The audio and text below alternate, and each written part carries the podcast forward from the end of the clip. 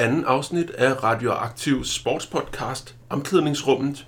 Vi skal i dag tale om vinter-OL. Køndelmisse har slået sin knude, og det er koldt udenfor, og vinter-OL findes kun hvert fire år. Derfor er det oplagt, at vi tager hånd om det. Skal vi også, fordi vi er et nordisk land, og selvom vinter-OL måske er en nichepræget sportsbegivenhed her i det danske, så skal man kun på et romantisk minicruise til Oslo for at finde et sted, hvor det rigtig betyder noget. Så med disse ord vil vi øh, gå i gang med at behandle OL fra vores kærlige kulturkritiske vinkel. Og øh, i dag i studiet er vi som sædvanligt Simon Kivits. Jeg har Benjamin Bilde Bolsmann.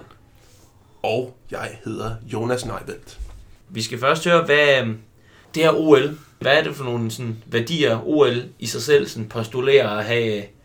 Ja, men altså OL, det, de lever jo efter to principper, et motto og et ideal, om man så må sige. Og mens idealet kan øh, siges, det er den her klassiske sætning, som man lærer i, øh, i idrætsundervisningen i folkeskolen med, at det er vigtigere at være med, end det er at vinde, så er det olympiske motto noget ganske andet. Det er Citius, Altius, Fortius, som er hurtigere, højere, stærkere. Vi skal her finde ud af, om det er vigtigst at være med, eller om det er vigtigst at være hurtigst, højest og stærkest. Og før vi går i gang med at grave os ned i det her store spørgsmål, der skal afgøres en gang for alle, så vil vi da også lige tillade os at, at komme med nogle personlige minder, der gør, at øh, vinter-OL er en speciel størrelse for os. Personligt, så er der jo ikke nogen tvivl om, at uh, det er begyndt at være et sportsligt vagt menneske i slutningen af 90'erne, og vinter-OL i 98 kom, så var det jo en sensationelt at se øh, de danske curlingkvinder trække en sølvmedalje i curling. Det var der ingen, der havde sket, at skipper Helena Black Laversen skulle bringe metal til Danmark i Lillehammer det år. Nagano. Nagano endda. Wow. Så, så godt har det brændt sig fast i min uh, hukommelse.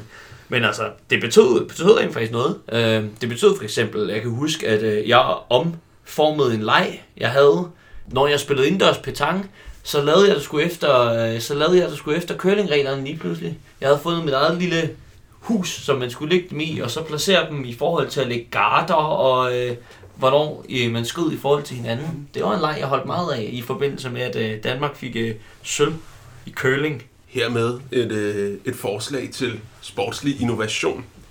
Ja, altså, hvis jeg skal se på et minde, så... Øh, jeg outede jo lidt mig selv i sidste afsnit med at sige, at jeg var af svensk afstamning, og der må jeg sige, at øh, de to svenske guldmedaljer i ishockey, herrenes ishockey, øh, står helt klart i 2006 og i 1994, men jeg vil fremhæve det tilbage i 1994, hvor Sverige slår Kanada i finalen i Lillehammer på et helt genialt straffeslagsmål af legenden, meget ung legende Peter Forsberg mod den kanadiske målmand, som sidenhen er blevet lavet til et frimærke i Sverige. Og så, så glemmer man også, at den svenske målmand på straffeslaget bagefter tager en lige så vanvittig redning, men det var, den havde det hele, den kamp. For mig, der er vinter øh, mere end sådan en enkeltstående begivenhed, så er det den her de her 14 dage, 17 dage, hvor der bare er sport uafbrudt, og hvor man kan skifte mellem at se snowboard direkte til kunstskøjteløb og videre til øh, alpin skiløb og curling og ishockey og alle de her forskellige sportsgrene, som man de fleste af dem aldrig ser til hverdag, men man den her hver fjerde år får mulighed for at fordybe sig i. For mig der er det det, der fylder noget, og der er masser af sådan enkelstående begivenheder, men mere end det, så er det, så er det følelsen af den her sådan overvældenhed af kolde sportsgrene, der rammer en hver fjerde år.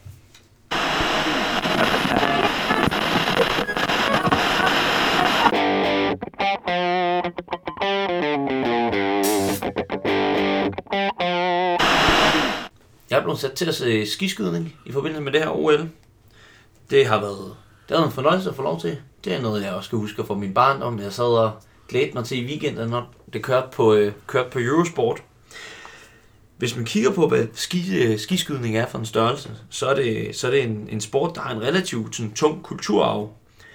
Øh, helt tilbage i nordisk mytologi finder vi karakteren Uller, som er en, øh, en øh, gud for både jagt og ski. Så på den måde, så hvad skal man sige, kommer han meget, meget let til at sådan være figuren, som går igen, og som fører, føres videre op igennem historien til, til det, man i første omgang lærte at kende som øh, militærpatrulje, som det hed, da det kom på øh, OL-kortet i første omgang i 20'erne.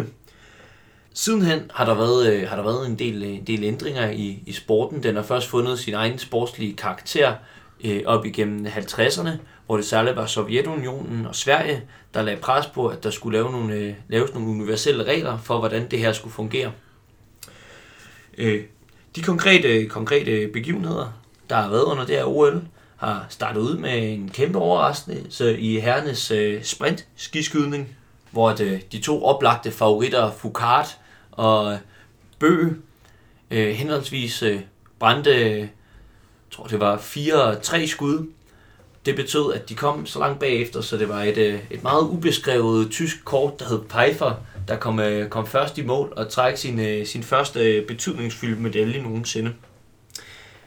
Jeg synes, en af de ting, der er fascinerende ved skiskydning, det er den her kombination af en ekstremt hård, nedslidende, øh, langrens øh, atletiske udfoldelse, som så skal bræt stoppes op og overgå til en fuldstændig kontrolleret pulsstyret øh, handling, hvor man over en afstand af 50 meter henholdsvis øh, skiftevis stående og liggende skal ramme øh, en, en plet 50 meter væk.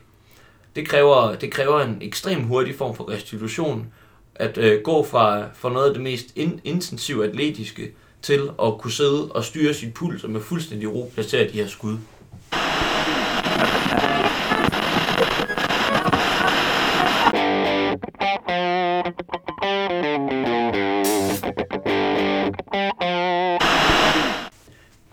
Benjamin, hvad, hvordan, øh, hvordan vil du beskrive den her ideologisering af sport?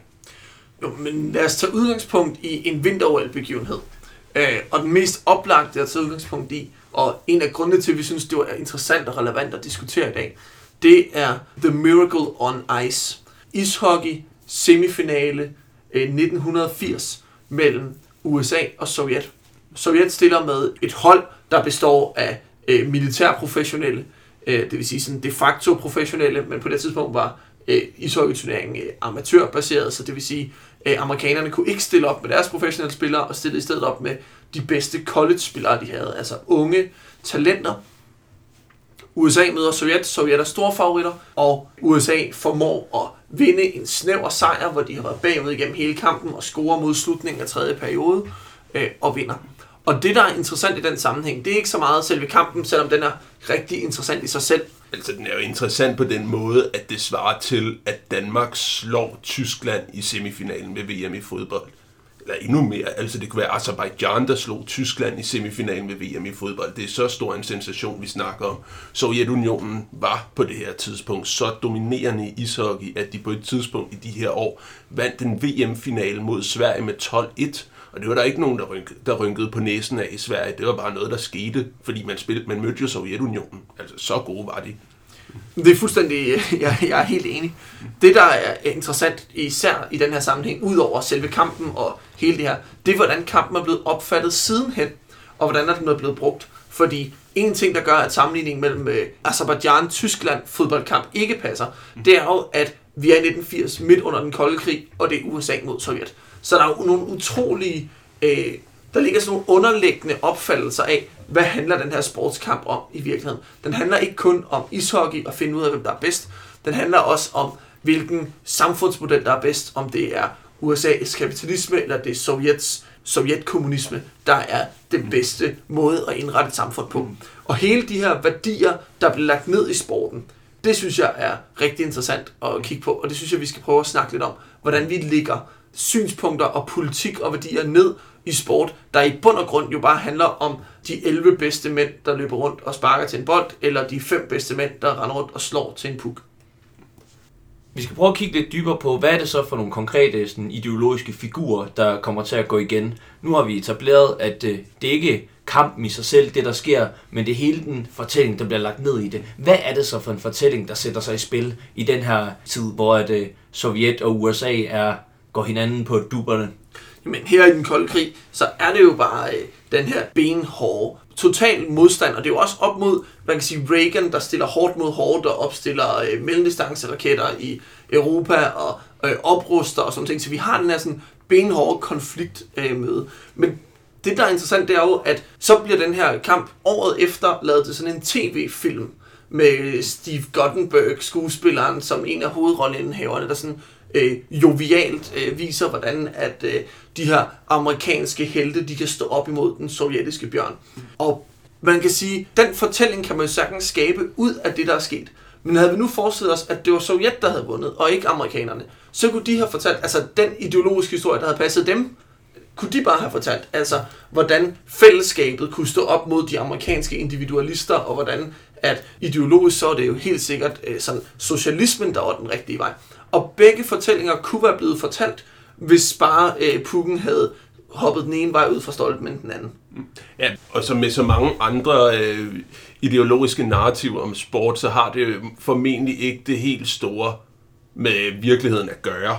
Altså fordi, hvad har det handlet om, den her kamp? Altså hvis der begge hold var kendt for at have et godt kollektiv, især det sovjetiske, det var skabt ud af et kollektiv, som bare alle sammen tilfældigvis, eller ikke så tilfældigvis, var verdens bedste ishockeyspillere, men de var blevet skabt til at være det her, den her maskine, der kunne, der kunne slå al modstand. Hvorimod USA, altså hvis man skal se på deres sejr, så er det ikke individuelle præstationer, der har været i højsædet, fordi man må se, når man er så undertippet, som øh, USA har været i den her kamp, så er der en måde, man kan skabe sådan nogle øh, sensationer på i holdsport, og det er ved at have et stærkt kollektiv, fordi man slår ikke Sovjetunionen på de individuelle præstationer, lige så vel som Georgien eller Azerbaijan ikke slår Tyskland i fodbold på de individuelle præstationer. Det handler om det stærke kollektiv og hvad skal man sige, en del, en del er at lave de her ideologiske fortællinger, bliver jo også øh, bliver jo skrevet efter begivenhederne og er falske mm. efter rationaliseringer. For eksempel, nu har, sætter vi op, at det i virkeligheden er to kollektiver, der selvfølgelig er velsmuttet, der kører mod hinanden. Billedet, der bliver sat op af det sovjetiske kollektiv, er et ansigtløst ansigtsløst kollektiv. Det er et kollektiv uden en stemme, men bare en maskine, der går ind og gør det sportslige perfekte. Det bliver så brudt af et andet kollektiv, men i det her kollektiv, der kommer der til at være stemmer, der kommer til at være karakterindivider. Kulturen begynder at skabe, at der har været den her enforcer-type. Du ved, den her voldsomme mand, der går for sætter de store taklinger ind, og på den måde hiver resten af holdet med op. Det er jo selvfølgelig fortællinger, der er skrevet bagefter og lagt ned for at lægge det her individperspektiv også i, at det, det faktisk er et kollektiv, der står et kollektiv. Ja, og det er jo netop fordi det er sådan, fortællinger fungerer. Altså, man skal skabe den, den fortælling, som der er flest mennesker, der bliver fanget af. Den fortælling, der er flest mennesker, der føler sig opslugt af. Og hvis vi skal skabe den fortælling, så skal den jo både leve op til de idealer, vi har i vores samfund, samtidig med, at den går ind og bekræfter dem øh, sådan gennem fortællingen. Præcis. Mm. Og den, den fortælling, der ligesom er i spil her, er den samme fortælling, der går igen hele vejen igennem, når vi taler sportsfortællinger, der forholder sig til kold krig. Det er helt klassiske fiktionseksempel på, hvordan den her amerikanske fortælling om Sovjet versus USA virker. Den kommer også fra 80'erne. Den kommer fra 85, og den hedder Rocky 4. Det, der sker i Rocky 4, det er, at øh, Rocky kommer tilbage ud af pension, som han ender med at gøre mange gange.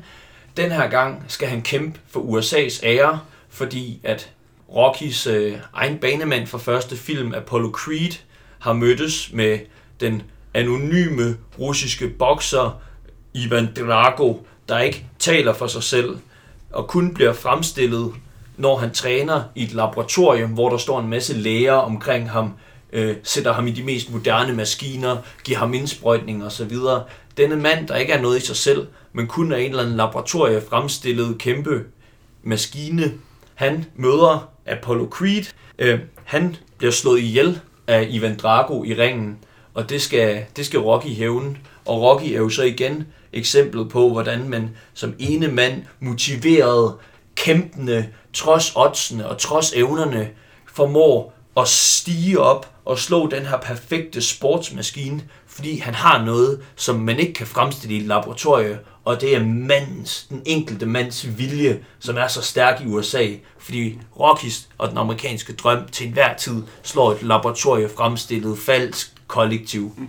Det er nemlig det, at man på den her måde kan få the moral high ground. Ikke? Altså, man ser det jo i, øh, hvis man ser på halvdårlige 80'er kitsch films, måske allerbedste montagesekvens, som er Rockys træning ude i skovene op til den her kamp mod Ivan Drago, hvor han hugger brænde, og han løber rundt i sneen, i stedet for at være inde i det her laboratorium. Det kan jo ikke blive renere end det. Altså, det er en self-made man, der gør det på den rigtige måde mod det her. Og det samme kan man sige om The Miracle on Ice.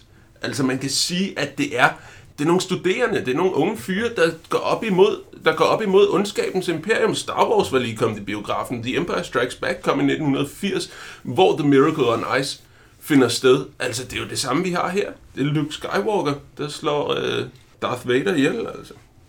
Ja, og det bliver bare så endnu mere tydeligt, hvor, hvordan vores opfattelse af Miracle on Ice bliver styret af den efterfølgende tv-film, når vi sammenligner med Star Wars, når vi sammenligner med Rocky 4, og kan se, at det er præcis den samme fortælling. Det handler slet ikke om sportskampen. Det handler om den kulturelle opfattelse af sportsresultatet. Og så bliver sporten sekundær, fordi så handler det i virkeligheden om politik, om kultur og om ideologi.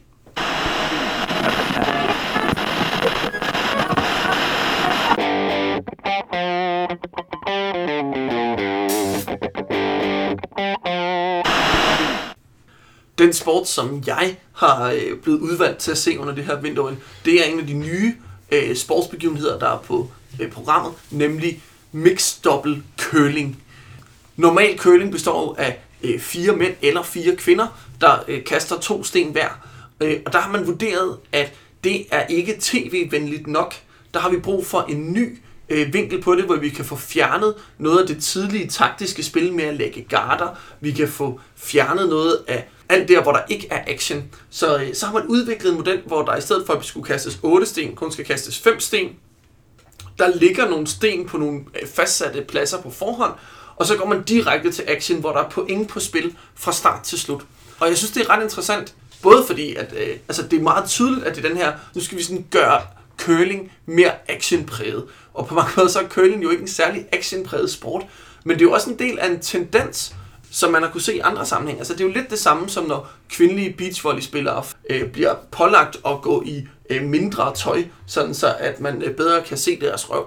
Og det er det samme som når Sepp Blatter foreslår op til VM i fodbold. Om ikke det kunne være fedt med tre halvleje, eller sådan tre perioder af 30 minutter, i stedet for to halvleje af 45 minutter, for så kan man lige smide en ekstra reklamepause ind. Det her med, at sport ikke er det værd i sig selv, eller det handler ikke længere om at træde ind i en historie for sporten, eller handler om at opstille den måde, hvor vi kan finde ud af, hvem er den bedste, men det handler om at lave, hvad kan vi sælge mest, og hvad kan vi, hvad kan vi få folk til at se, fordi at det er nemt at fordøje. Men når det så er sagt, så må jeg sige, at det var en ret underholdende øh, begivenhed. øh, fordi det var jo netop det, som man gerne vil have det til at være. Det var jo øh, action fra start til slut, øh, og noget af det, som jeg sætter pris på, når jeg ser øh, alt muligt andet sport, hvor jeg gerne vil have gang i den og øh, power på. Så øh, det en thumbs up for mixed curling, det her? men jeg tror, jeg synes, at det er fint som et supplement til, øh, til herre- og damekøling, øh, som jo også er fremragende sportsgren, men altså næste vinter eller om fire år, så kommer jeg også til at se øh, mixed double curling kampene.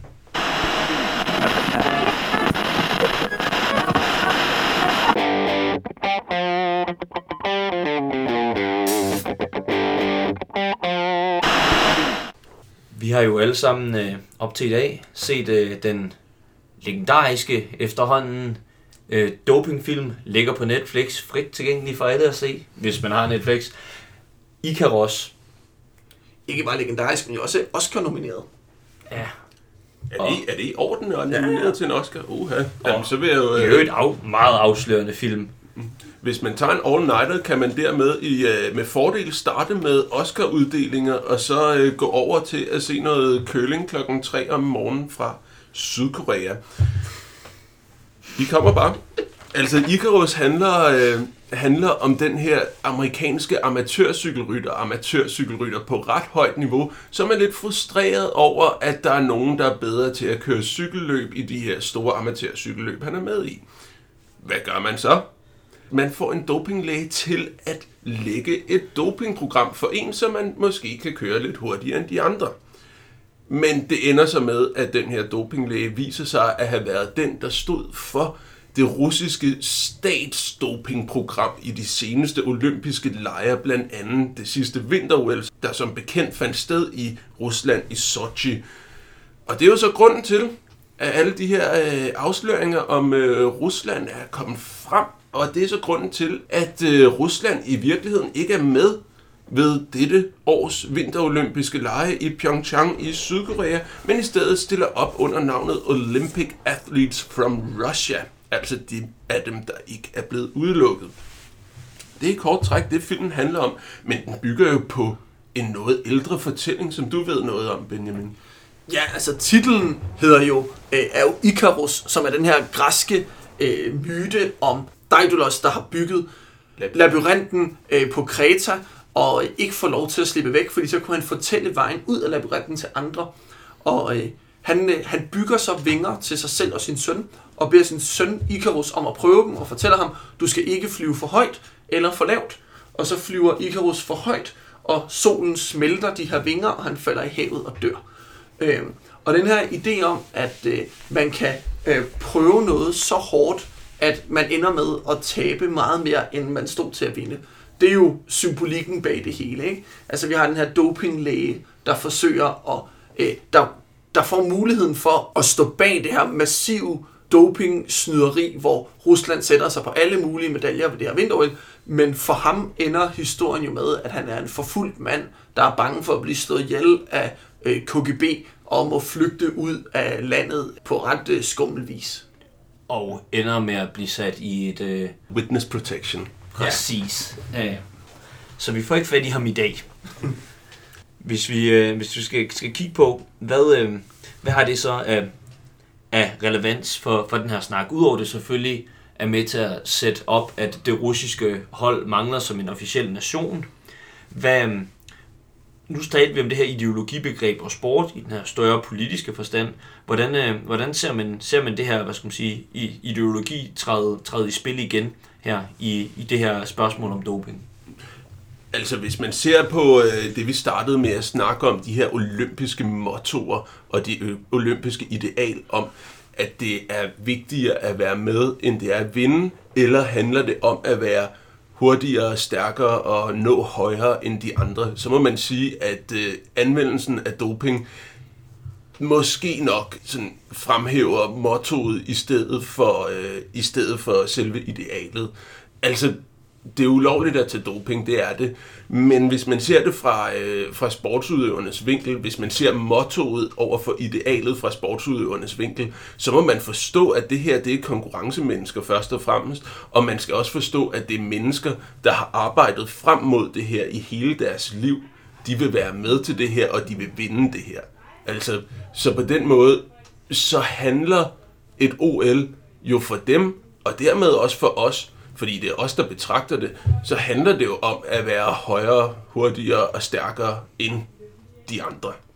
Og det er jo netop det, der er formålet med sådan et statsproduceret dopingprogram. Det er jo at være højere, hurtigere og stærkere. Men jo ikke bare det, fordi det er jo den individuelle kamp mellem sportsøverne. Men det, som der kommer frem i den her Icarus, og derfor jeg synes, er en af grundene til, at jeg synes, den er interessant at diskutere i den her sammenhæng, udover selvfølgelig, at den foregår delvis til vinter i Sochi, det er det her med, at det er jo den moderne ideologisering, som ikke foregår efter sportsbegivenheden er sket, men på mange måder foregår før sportsbegivenheden er set. Mm. Altså et Putin-styret, Rusland-styret dopingprogram, der forsøger at italesætte Rusland som værende det succesfulde land, Rusland som værende, vi kan det hele, vi er bedre end de andre, ved på forhånd at gå ind og forsøge at påvirke sportsresultaterne. Fordi vi ved, hvor magtfuld sport er til at fortælle de her historier om øh, det gode land, det dårlige land. Og der kan man med, øh, med dopingprogrammer på det her skala, der kan man gå ind og påvirke det og sætte sig, ja, altså gøre det på forhånd. Altså øh, skrive manuskriptet til øh, Miracle on Ice, før det finder sted. Og det er det, som de prøvede at gøre op til øh, OL i Sochi, og som de jo lykkedes med i virkelig høj grad. Mm, ja, de vandt rigtig mange guldmedaljer, og filmens lille koda, det er da også, at der gik forbløffende kort tid fra vinter-OL i Sochi var slut til, der var nogle grønne mænd, der gik ind og annekterede Krim i Ukraine. Det er jo et eksempel på, hvordan uh, soft poweren måske giver, uh, giver selvtilliden til at bruge noget hard power, i stedet for Hvis, Det, jeg synes, det er interessant at gribe fat i det her begreb soft power, som du mm. snakker om, Simon. Mm. For det er jo netop det, det handler om. Altså, soft power er sådan et, et begreb, som er opfundet af amerikaneren Joseph Nye, men som går ud på at sige, at der, vi har den hårde magt, som er krig og økonomi, som er den måde, landene bekæmper hinanden, øh, sådan, når det skal være benhårdt. Men at der også er en blød magt, som handler om sådan kulturelle ting. Og det er jo her, hvor, hvor sport kan komme ind og vise, hvordan det enkelte land kan være bedre eller øh, dårligere end det andet. Og det er jo ikke kun igennem sport. Altså sådan de, de klassiske eksempler er, at Sovjet sendte ballettrupper på turné i USA, og så kunne man se, hvor meget bedre sovjetisk ballet var, eller amerikanerne sendte cowboybukser og jazzbands til Sovjet, og så kunne de blive imponeret. Og en mand på månen. Helt sikkert en mand på månen. Øh, efter sine. Men altså, det, det her soft power begreb, det er i olympisk kontekst blevet blevet i talesat helt direkte, og det blev det ved øh, OL i London tilbage i 2012 ved åbningsceremonien. Jeg er generelt meget kritisk over for åbningsceremonier, fordi de er meget flotte, men det er sådan lidt øh, et, et landstævne på ecstasy på en eller anden måde. Altså, det, de ligner alle sammen hinanden, og så kan det godt være, at der er lidt vildere fyrværkeri et sted, og lidt mere øh, sådan masse rytmisk dansk, dans et andet sted, men det er jo i virkeligheden ret kedeligt. Det de, det de gjorde til øh, OL i London, det var, at de fik øh, den store filminstruktør Danny Boyle til at instruere det her åbningsshow Isles of Wonder, hvor, som direkte sagde, det behandlede Storbritanniens historie, og det sagde sådan, vi har været en stormagt, det er vi ikke længere. Til gengæld, så er det os, der har givet jer The Beatles, det er os, der har givet jer James Bond, det er os, der har givet jer Sex Pistols, det er os, der har givet jer, hvad det nu er, han hedder ham der, den fede, moderne kunstner fra 90'erne, som jeg har glemt, hvad hedder. Ikke? Altså, det er os, der har givet jer Banksy. Præcis. Så på den måde, så er det altså, det er den direkte, og det synes jeg er en fed måde at gøre det på, det er sådan at sige, det her er soft power, men det er fedt. Og det er jo så det, er jo så det der er den, den omvendte forskel, ikke? Det er, et, det er et land, der er blevet så bevidst om, vi har det her tilbud, fordi vi ikke er hard power mere, mm. men vi, vi kan kigge på de andre, når vi kigger på Rusland, sikkert også, hvis vi var i stand til at kunne grave dybt nok ned i USA, så kan man jo se, at det her, det er jo sådan nogle øh, stedfortræder krige, hvor det er, at vi prøver at vise muskler over for hinanden i de her soft power konkurrencer. Ja, og stedfortræderkrig har det jo altid været. Altså de oprindelige olympiske lege i det gamle Grækenland var øh, repræsentanter fra de enkelte bystater, de enkelte poliser, der mødtes og så kæmpede på, i, i bryderingen eller øh, på løbebanen, i stedet for at kæmpe i virkeligheden. Og der var faktisk, øh, jeg ved godt, det er sådan en, en kliché, øh, det her med olympiade og fred og sådan noget ting. Men der er eksempler på i de gamle Grækenland, hvordan at øh, krige og stridigheder blev afbrudt under olympiaderne, sådan så at man kunne kæmpe uden for slagmarken i stedet for. Og hvis vi skal prøve at nu har vi været op på storpolitikken og se, hvordan nationer bruger det her. Den her krig udfolder sig jo også mellem de her øh, enkelte øh, sportsudøvere. Som du sagde tidligere, Jonas, det her det handler ikke om at være med, når man er med til OL. Nej. Mig og Benjamin var øh, til et, øh, til et større, større debat omkring, øh, omkring øh, sport og politik, hvor vi for eksempel havde den danske øh, hækkeløber Sara Slot, og Benjamin, hvad var, det, hvad var der var grundlæggende hendes pointe i forhold, til, i forhold til det der med at skulle være politisk som sportsudøver versus at være det som, øh, som forbruger af sport? Hun sagde, at man kunne ikke rimeligvis opfordre sportsudøverne til at stå bag boykots. For de har brugt hele deres liv på at træde frem til noget, og hvis man skulle bede dem om at vurdere, om menneskerettigheder eller sportsresultater var vigtigst, så vil de vælge sportsresultater, eller de vil forsøge at finde en måde at se på det på, sådan så at menneskerettighedskrænkelser og sådan noget ikke var lige så slemt, øh, som det ellers nok var. Altså hun vil, man vil forsøge at vinkle det på en måde, sådan så man kunne retfærdiggøre og tage afsted til OL. Så det vil være en, hvad skal man sige, en, en ekstrem individualisering af, hvordan man skulle betragte den her boykot-ting. Ja, altså, ja, hun opfordrede til, at man netop ikke skulle individualisere det. Præcis. Hvis man der afkrævede, at det var den enkelte sportsudøver, der skulle stå for boykottet. Et andet eksempel på, øh, på boykot, Sarslot er jo den første, der taler om, øh, om individuel boykot. Boykot er jo også sket i OL historisk set. Ja, og der var jo øh, stor diskussion om, hvorvidt man skulle deltage i OL i 1936 i Nazi-Tyskland. Altså OL i Berlin og vinter-OL i Garmisch-Partenkirchen, hvor man på den ene side så man danskere, der tog afsted og gav hånd til nazistiske styrker. Vi så vesteuropæiske folk, der hejlede i, til OL i Berlin øh, som sådan en, Nå, men nu gør de sådan i Tyskland, så må vi hellere også gøre det. Og vi så også folk som øh, for eksempel den danske medaljehåb Ivan Auger, som var effekter, som øh, var af jødisk afstamning, og ikke tog med til OL i 36, som ellers var tænkt som sådan der, hvor den sidste gang han havde chancen, og som så blev hjemme, på trods af, at han var et medaljehåb. En lille krølle på halen er den, at han øh, så faktisk lykkedes med at kvalificere sig som en del af holdet 12 år senere, og en af de meget få mennesker, der har deltaget i OL med 40 års mellemrum, nemlig både i 8 og i 48. Men altså, den her diskussion om, hvorvidt man skal boykotte OL, er øh, ikke ny. Politik og sport hænger bare sammen på nogle punkter. Og så må man sige, at i høj grad skete i 1980 og i 1984, hvor USA boykotter OL i Moskva efter Sovjetunionens invasion af Afghanistan, og så fire år efter, så siger Sovjetunionen, har så gider vi bare heller ikke være med til jeres fødselsdagsfest, og så kommer de så heller ikke med til OL i Los Angeles.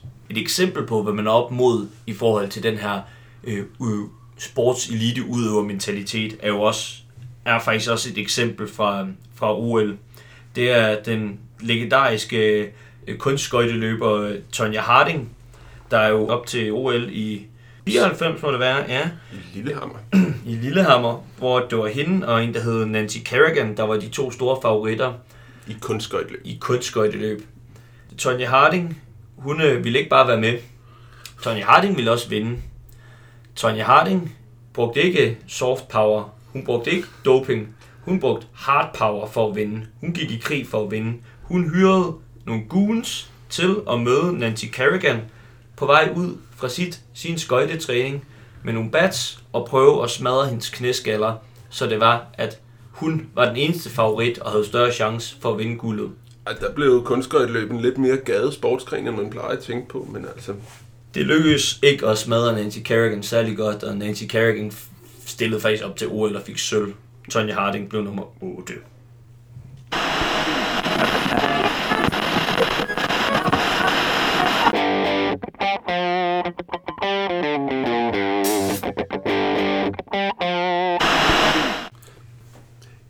også set sport her i begyndelsen af OL, og jeg har fået den øh, ære at se på nogle snowboard-konkurrencer. Og jeg må sige, da jeg fik øh, det stillet i udsigt, der var jeg noget skeptisk og så det som en lidt tvivlsom ære, fordi...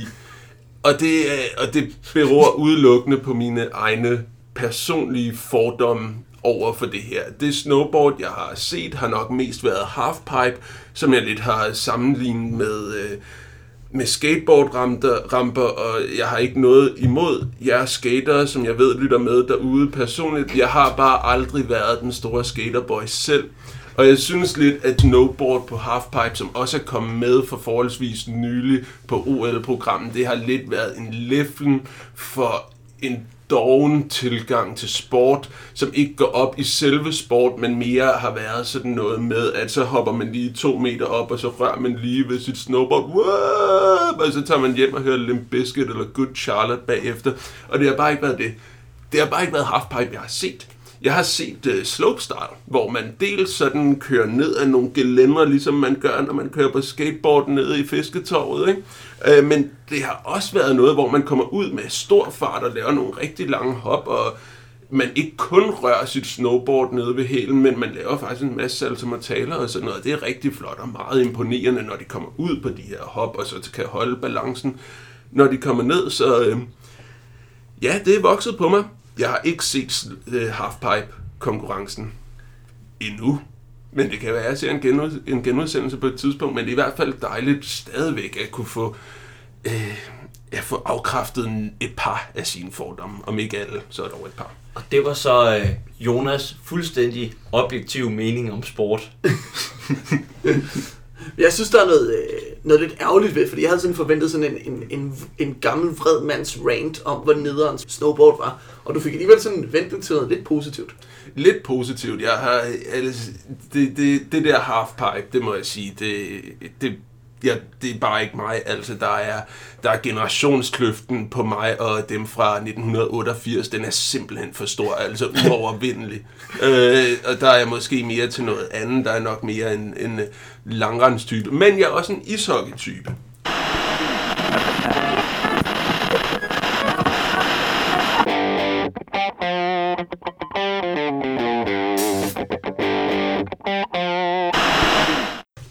Fordi jeg er en ishockey-type, så må jeg også indrømme, at det jeg normalt ser mest frem til ved OL, det gør jeg også den her gang, det er det store publikumsmæssige trækplaster, som er herrenes ishockey-turnering.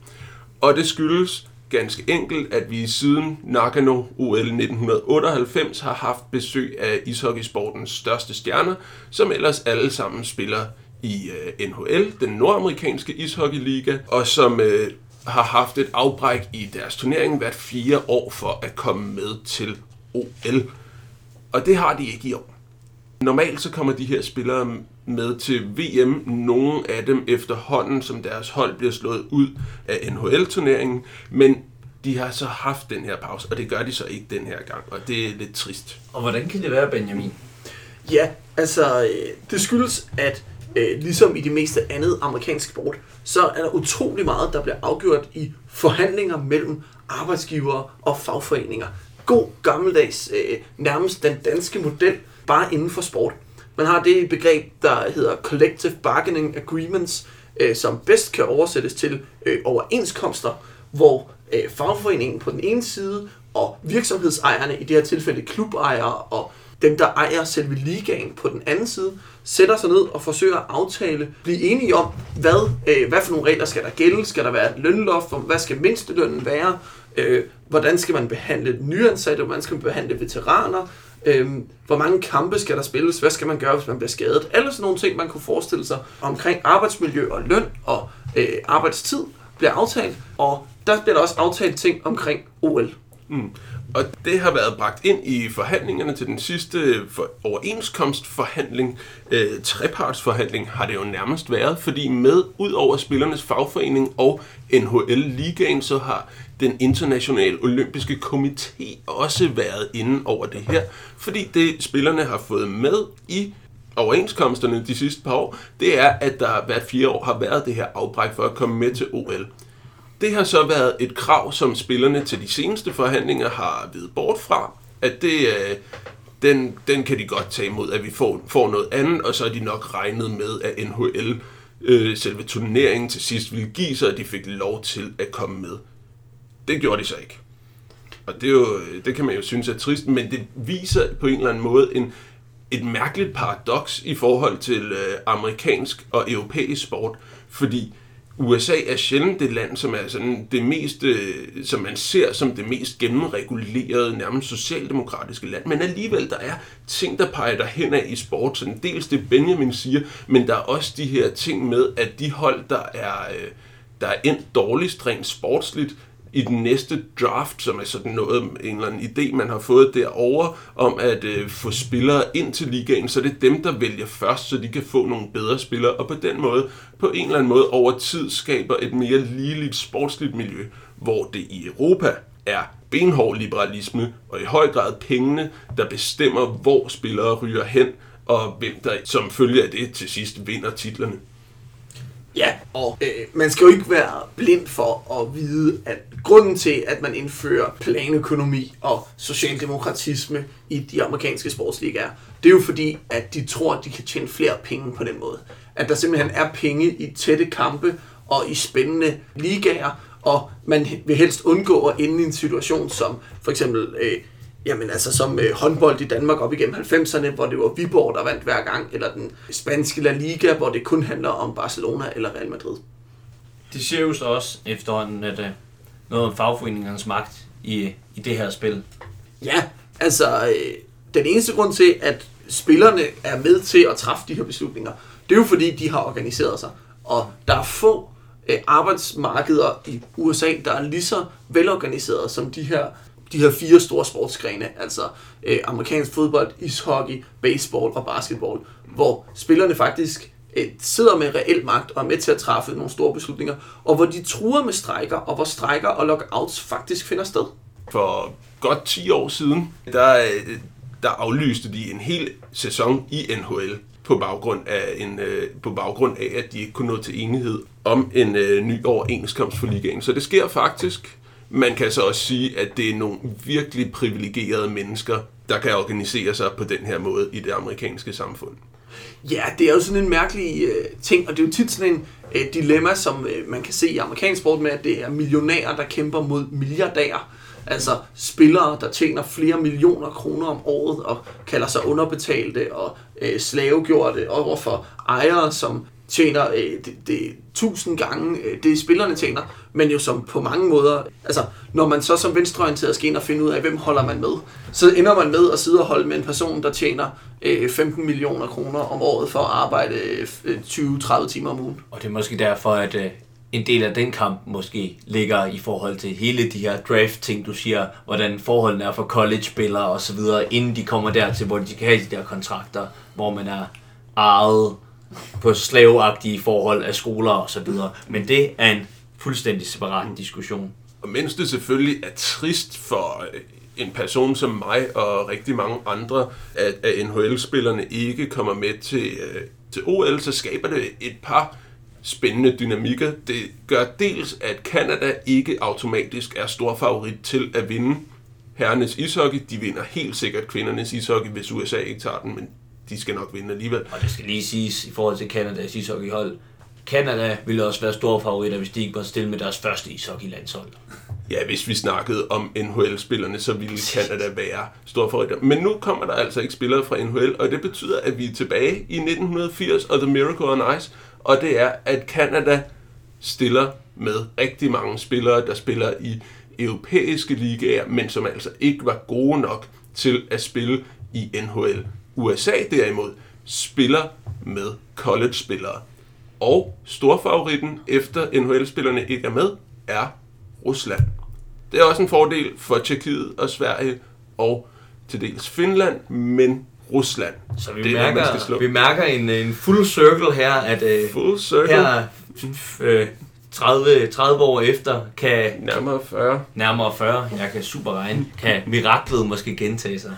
Ja, en anden øh, begivenhed, eller en anden konsekvens af, at øh, NHL-spillerne ikke er med, det er, at øh, vi kan være så heldige, at der kommer flere NHL-spillere med til VM i ishockey, som finder sted i Danmark øh, til maj måned. Og det skyldes nemlig, at øh, normalt så kommer NHL-spillerne efterhånden, som de drysser ud af playoffen over i Amerika, så kommer de med til VM, hvis de ellers gider at få lov af deres klubber. I de år, hvor der har været øh, OL-turneringer, så har der ligesom været et afbræk for internationalt spil, og det betyder, at det i høj grad har været en, nogle ungdomsturneringer, og ikke så stjernebelagte VM-turneringer, man har set i det år.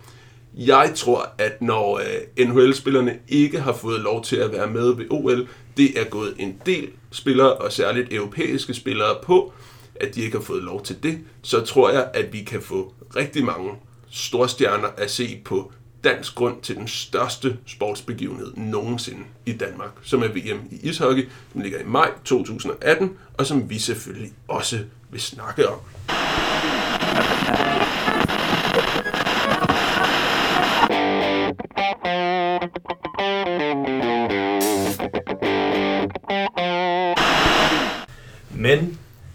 Næste måned, der bliver det ikke helt ishockey-tid endnu. Der er der nemlig sket det, at uh, der begynder forårsklassikerne i cykling. Så uh, om en måned kan I høre os udbrede os lidt mere om doping, om cykelhistorien, om uh, mandeidealer. Vi glæder os til at se Milano Sanremo. og vi ses om en måned. Ciao.